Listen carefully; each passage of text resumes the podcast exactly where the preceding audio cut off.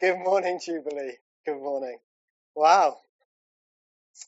So, seems like the Holy Spirit's here then, and uh, there's an anointing for some stuff this morning. So, I'm, I've got to tell you, I'm so excited about this sermon, and uh, not particularly because it's me, um, but because this passage of Scripture is absolutely awesome. And I know I could say that about any verse of any passage in the whole of Scripture, but genuinely, this is amazing. Anyway, so um, are you ready for the next stage of your heart health check? That's the question for this morning. Because we've been spending some time in this series looking at the life of David, who is described in Scripture as a man after God's heart. And uh, really, we're doing that so that we can catch something of the heart of God and adjust our hearts to be more in line with that. So, over the weeks, we've looked at various heart issues like justice, like friendship, like character, like humility. And we've been challenged to take stock and reflect on the state of our hearts. So, how is your heart this morning?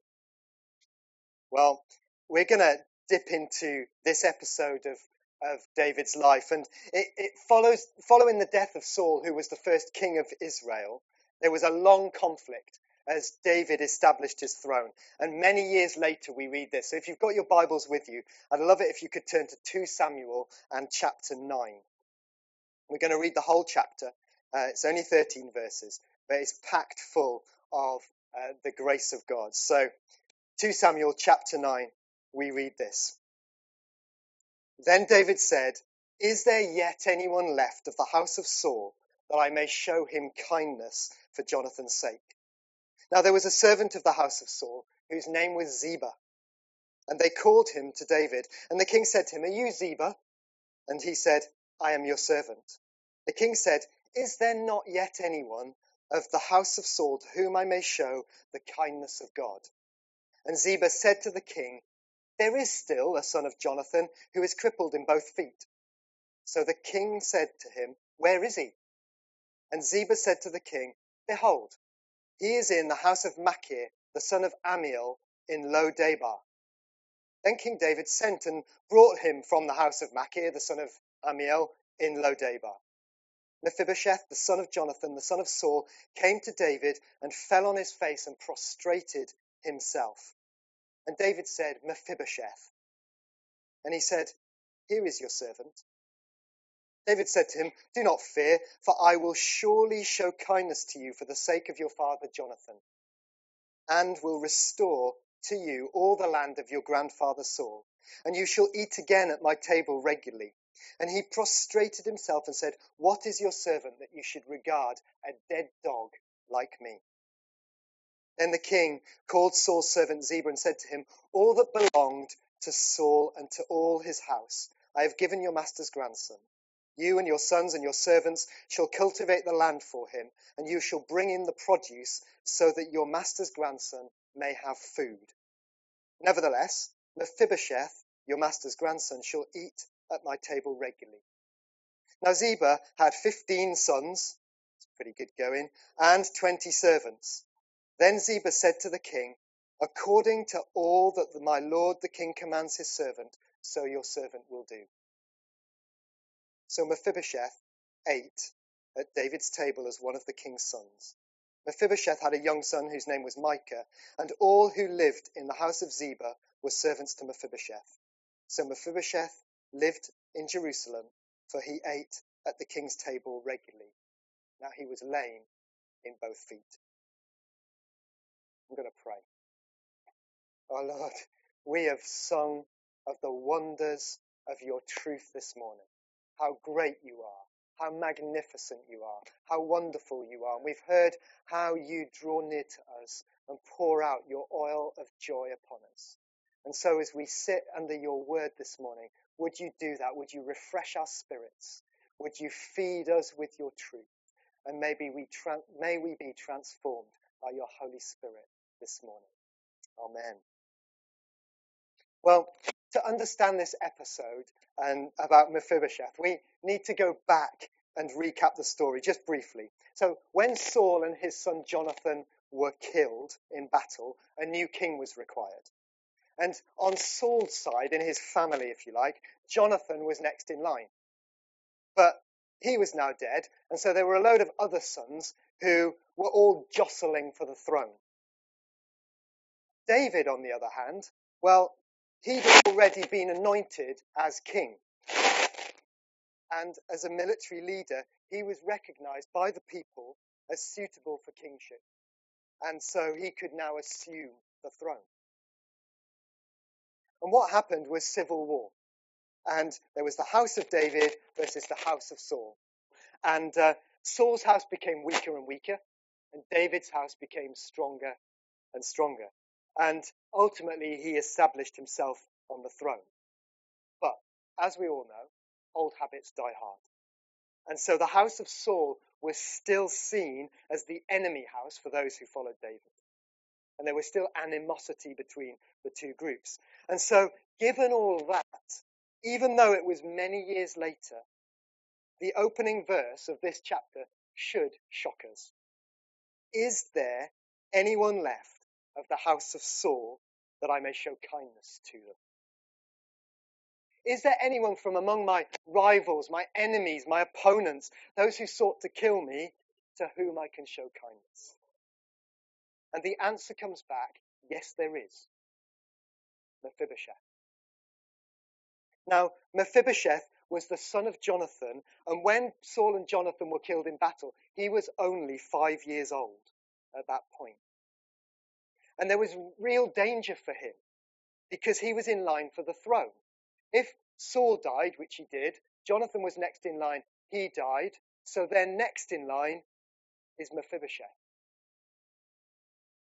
And in the power vacuum and then the chaos that ensued, there was a significant risk that one of Saul's other sons, one of Mephibosheth's uncles, might claim the throne and kill anyone who was a threat, and Mephibosheth would be one of those. And so we read this in chapter 4 of 2 Samuel and verse 4. Now, Jonathan, Saul's son, had a son, son who was crippled in his feet.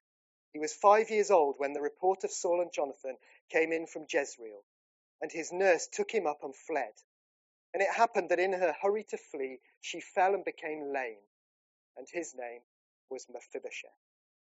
You see, the result of the nurse's actions, Mephibosheth was taken to a safe place and he survived there. But the cost of surviving was that he was crippled in both legs for life. And that day became the day which defined Mephibosheth. Until this day that we read about in chapter 9, when David asked the question, Who is there who I can show kindness to? So, what comes to mind when you hear the word kindness? Maybe it's offering someone an ice cream on a hot day like this, or helping with the shopping, or putting your neighbour's bins out. In our house, be kind to your brother. Usually occurs when they're about to poke each other in the eye or something like that. Happens very rarely, I can assure you. But there's this currency at the moment about random acts of kindness and World Kindness Day is coming up on the 13th of November, a day to be kind. And all this is good, but it's just scratching the surface. Biblically, kindness is a far, far, far greater thing. Biblically, kindness is powerful. It is destiny changing. It is groundbreaking and earth shattering. It's a powerful active word that means loving kindness, steadfast love. It has overtones of grace and mercy. When people encounter true kindness, they are changed and transformed. You may sit there and you think, well, that's all very nice, but how can you make that claim? Well, we've got two ways of settling it. Either we could look up every occurrence of the word in the Bible and see what it says. That would take us a very, very long time because this is a really important biblical word, particularly in the Old Testament. I would encourage you to go and do it. But instead, what we're going to do is we're going to unpack this little chapter of 13 verses. And I hope that we'll paint a picture of this interaction between David and Mephibosheth that will let us catch something of the transformative power of kindness. So let's see what we notice. Well, I think the first thing we notice is that David calls Mephibosheth back. And that's what kindness does. So in verse 5, we read that King David sent and brought him back. Kindness, you see, calls back the exiles. Even if they're enemies on paper, it calls them back. Mephibosheth wasn't even living in the promised land. This son of a king was living east of the river Jordan in Lo Debar. He'd taken himself outside of the place where God's people lived. And David's kindness called him back. The book of Romans opens with three chapters of a description of the complete sinfulness of all humanity. And it culminates in chapter 3, verse 23, where it says, For all have sinned and fallen short of the glory of God. But halfway through those three chapters, we read this in Romans chapter 2 and verse 4. Or do you think lightly of the riches of his kindness and tolerance and patience, not knowing that the kindness of God leads you to repentance? Oh, did you catch that?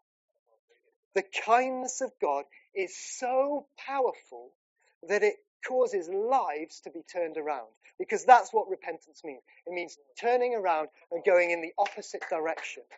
And so when David says, Is there anyone I can show kindness to? And he calls for Mephibosheth to come back, come back in to the presence of God. The kindness of God leads us to repentance, us back to where we belong. But it, it doesn't just call us back, it then welcomes us in. So in the very next verse, we say that Mephibosheth, he then came to David. He didn't just, he wasn't just brought back to stand outside and think, isn't this nice to not have to cross the river now? He stands there, welcomed into the presence of the king. And he's told, do not fear in verse 7. Why shouldn't he fear? He's in the presence of the righteous king. And that's what repentance does. It calls us back and it brings us in to the presence of the righteous King. And in that place, he's reminded of his identity. Did you notice the first word that David says to Mephibosheth in verse 6? Look at it now. Just taking a drink from my kindness of God bottle. We all need a drink of that this today. Not that literal one. COVID rules would say something.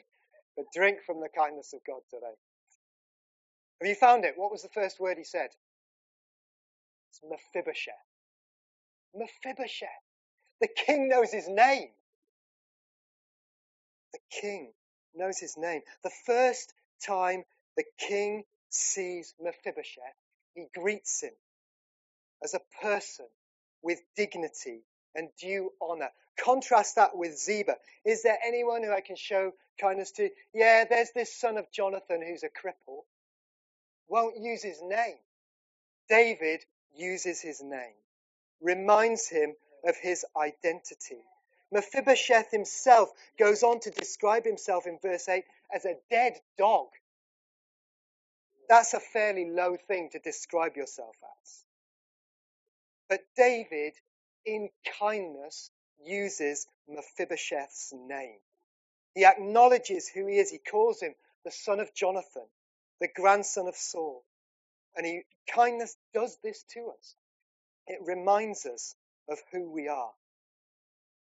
And not only that, it invokes the covenant. Verse 7, he calls him, he says, Don't fear, for I will surely show kindness to you for the sake of your father Jonathan. Kindness is a covenant word. And it comes out here in the context of the covenant that David and Jonathan made years before. And I need to read this to you. Rob mentioned it a few weeks ago when he preached on friendship. But it's really important. So 1 Samuel chapter 20, verse still alive, will you not? This is David and Jonathan talking to each other. David to Jonathan. If I am still alive, will you not show me the kind, loving kindness of the Lord that I may not die? You shall not cut off your loving kindness from my house forever, not even when the Lord cuts off every one of the enemies from the face of the earth. So Jonathan made a covenant with the house of David. And then the chapter uh, finishes with this. Jonathan said to David, Go in safety, inasmuch as we have each other in the name of the Lord, saying, The Lord will be between me and you, between my descendants and your descendants forever. Covenant. Covenant language. Kindness mentioned there as they covenant and agree it. It's a promise of loyalty, of love, of friendship. And it isn't a passing. This isn't just hyper emotion for a long time. They're saying goodbye. This is deep covenant language. This is love. And this is how the heart of God throbs for us. Kindness is God's covenant agreement with us. So kindness calls us back, reminds of us, uh, invokes the covenant, but it also restores his inheritance. Verse 9 All that belonged to Saul and to all his house I have given to your master's grandson. Mephibosheth gets it all. In verse 7, he gets the land. In verse 9, he gets everything that belonged to his grandfather. In verse 10, he gets Ziba and his family as servants. In verse 10, he gets the produce of the land. So, what does kindness get us? Let me read to you one of the most condensed descriptions of the gospel in the whole of Scripture. Titus chapter 3, verses 4 to 7. But when the kindness of God, our Saviour, and his love for mankind appeared, he saved us, not on the basis of deeds, which we have not which we have done in righteousness, but according to his mercy, by the washing of regeneration and renewing by the Holy Spirit, whom he poured out on us richly through Jesus Christ our Saviour, so that being justified by his grace, we would be made heirs according to the hope of eternal life.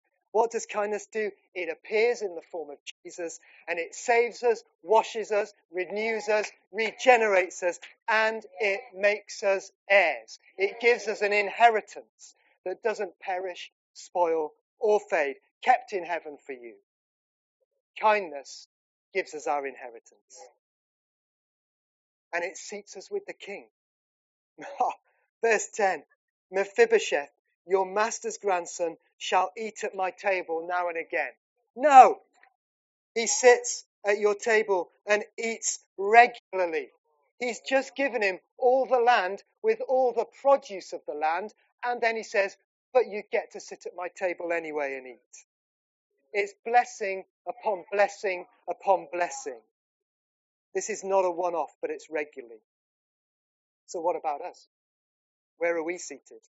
Well, Ephesians 2 verses 6 and 7. Christ raised us up with him, seated us with him in the heavenly places in Christ Jesus, so that in the ages to come he might show the surpassing riches of his grace in kindness towards us in Christ Jesus. It's there again. The kindness is shown to us in Christ Jesus as we are seated with the King. Kindness brings us in from the edges, from the margins. It welcomes us in. It sits us with the King in royal places. That's what kindness does. And it bestows honor. bestows honor on him. So it says Mephibosheth in verse 11 ate at the king's table as one of the king's sons. This enemy is adopted from the house of Saul into the house of David. He eats at the king's table as one of the king's sons. Kindness, you see, bestows honor on us, and it calls us sons and daughters of the king. And not only that, it covers his shame. It bestows honor and it covers his shame. Verse 13 So Mephibosheth lived in Jerusalem. So he was living outside the promised land in some random town that until I'd read this chapter, I didn't know existed. And now he's in the royal city in the presence of the king. So he's in living in Jerusalem, for he ate at the king's table regularly. Now he was lame in both feet. Notice how the now he was lame in both is a description that follows after his status, after the place where he's living, after seated, rather than being the thing which defined him. Because Mephibosheth, the cripple, the outcast, the exile, is seated at the king's table, and the table covers his shame. You can't see his lame legs when he sat at the table. His crippling deformity is no longer in view. It is covered and hidden by the grace and mercy and kindness of the King. So, do you believe me that kindness, true kindness, God's kind of kindness, is life changing and transformational? Because I'm convinced of it. But when we read of David wanting to show kindness to those who were his enemies. It's David demonstrating the heart, God's heart of kindness towards us. And so we need to allow this to affect us, I think, in two ways. It needs to affect, first, the way we define ourselves. We can all be like Mephibosheth. For Mephibosheth, everything had become about that day, that day when the nurse dropped him, or when she fell with him and ruined his legs. And as he fled the city into the middle of nowhere, They couldn't draw attention to this son of grandson of the king. And so his legs would have just not had the treatment they needed, probably. And so in his mind, that day is solely about loss and hurt and pain, even though the day was also about rescue, safety, and a chance of life and a future. That day became the day which defined the rest of his life negatively. He was a prince of Israel, a member of the family of God, but he didn't view himself like that. And it resulted in him living outside the promises of God, outside the presence of God, outside the people of God. And as I was preparing this, I think there are some who are going to be listening today who define themselves by their past, who write themselves off because of some issue. And it may go back to a very particular day that you can pinpoint, like it did for Mephibosheth here. Maybe even it was a day that was meant to be special, a high point, a celebration. But in fact, when you reflect on that day, all you can remember is maybe the careless word that ruined it, or the hurtful comment, or the misplaced joke, or the stinging rebuke, or the harsh look, or the abusive touch, and that's what mars the day. And instead of remembering the day and what that was really about, it's become about the memory of that thing. Now, I'm not trying to, in saying this, minimize any of that pain. Pain is real and it does hurt. But there's a difference between that and allowing it to define who we are. And if you allow like Mephibosheth, to define yourself by the hurt and by the pain and by the loss, you will end up describing yourself as a dead dog and living outside of the promised land, locating yourself across the river away from God's blessing. For some of you, it might not be about a specific incident of hurt or pain. It may be just that you've defined yourself according to something that's outside of God's definition of you. Defined yourself using man's categories. And man's categories of defining ourselves are all about trying to make you feel like you belong to a particular group, but ultimately are about comparison and emphasizing difference. And there's plenty of ways for us to be tempted to do that. So a few years ago, leave or remain. Maybe that's still an issue. I don't know. Now maybe it's how many vaccinations have you had? Maybe it's about whether you're working class or middle class. Maybe it's what race you're part of. Maybe it's what your occupation is, or your gender, or your sexuality, or your nationality, or your education.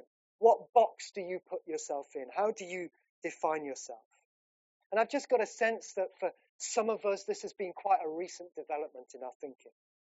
Lockdown has raised questions for us. Where do we fit?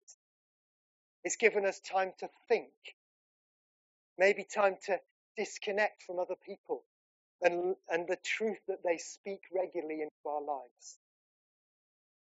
Can I urge you, be very, very careful.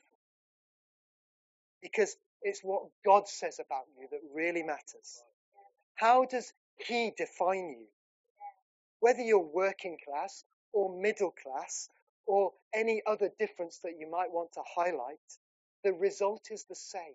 You can end up seated in honor at the king's table. That is the kindness of God. And so the kindness of God must affect us in helping us to define ourselves in the right way. But the second way kindness needs to affect us is the way we define others. And we've got a clear choice on offer here. We can be like Ziba, who saw Mephibosheth as a cripple and wouldn't even utter his name. There's a sequel to this story as well, which is fascinating. I haven't got time to go into it now, but read 2 Samuel chapters 16 through 19. That's all I'm saying. Teaser. So we can be like Ziba. Don't read it now. Listen to me. But that's your homework. So we can be like Ziba, who only saw Mephibosheth as a cripple. Or we can be like David, who saw him as someone who could have the kindness of God poured out on him. And David allowed the kindness of God to so overwhelm him that his heart was full of kindness towards others, even though they were a crippled enemy who didn't deserve, in human terms, the time of death. We're called to be agents of kindness to anyone, whoever they are, enemies or friends, outcasts or part of the in crowd. And for us, as a people filled with the Holy Spirit, we should be growing fruit. And one fruit is kindness, love, joy, peace, patience, goodness, faithfulness, kindness, gentleness, and self control. And this kindness that we can demonstrate is magnificent. It really is. It is life changing for us and others. It is transformational. It takes us and others from outside to inside, from no one to someone, from death into life, from shame into honor, from skulking in the shadows to sitting in the light, from exile to the king's table. It can redefine us and it can redefine others, just like it redefined Mephibosheth. And it happened because the kindness of God filled David's heart and melted Mephibosheth. So let me ask you the question I started with. How is your heart? Is it full of the kindness of God? We need to be asking the question Is there anyone that I can show the kindness of God to? The answer to that is yes. So you've got to answer the follow, follow up question, which is who is there that I need to show the kindness of God to? I just wonder if we could stand, and in your homes, if you could stand, and uh, we're going to respond to this. Just put yourself in a posture of receiving from God. Show Him that you are serious about the state of your heart,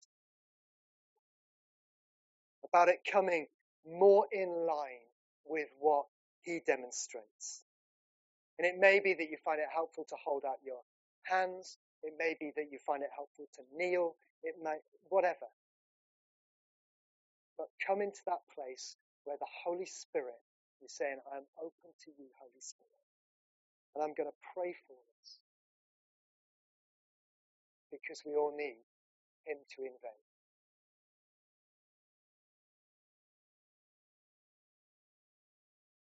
Holy Spirit, as your people in this room and scattered across the region, we stand, sit, kneel before you as a people and say we are open to you, Holy Spirit, in taking us and using us in whatever way you choose.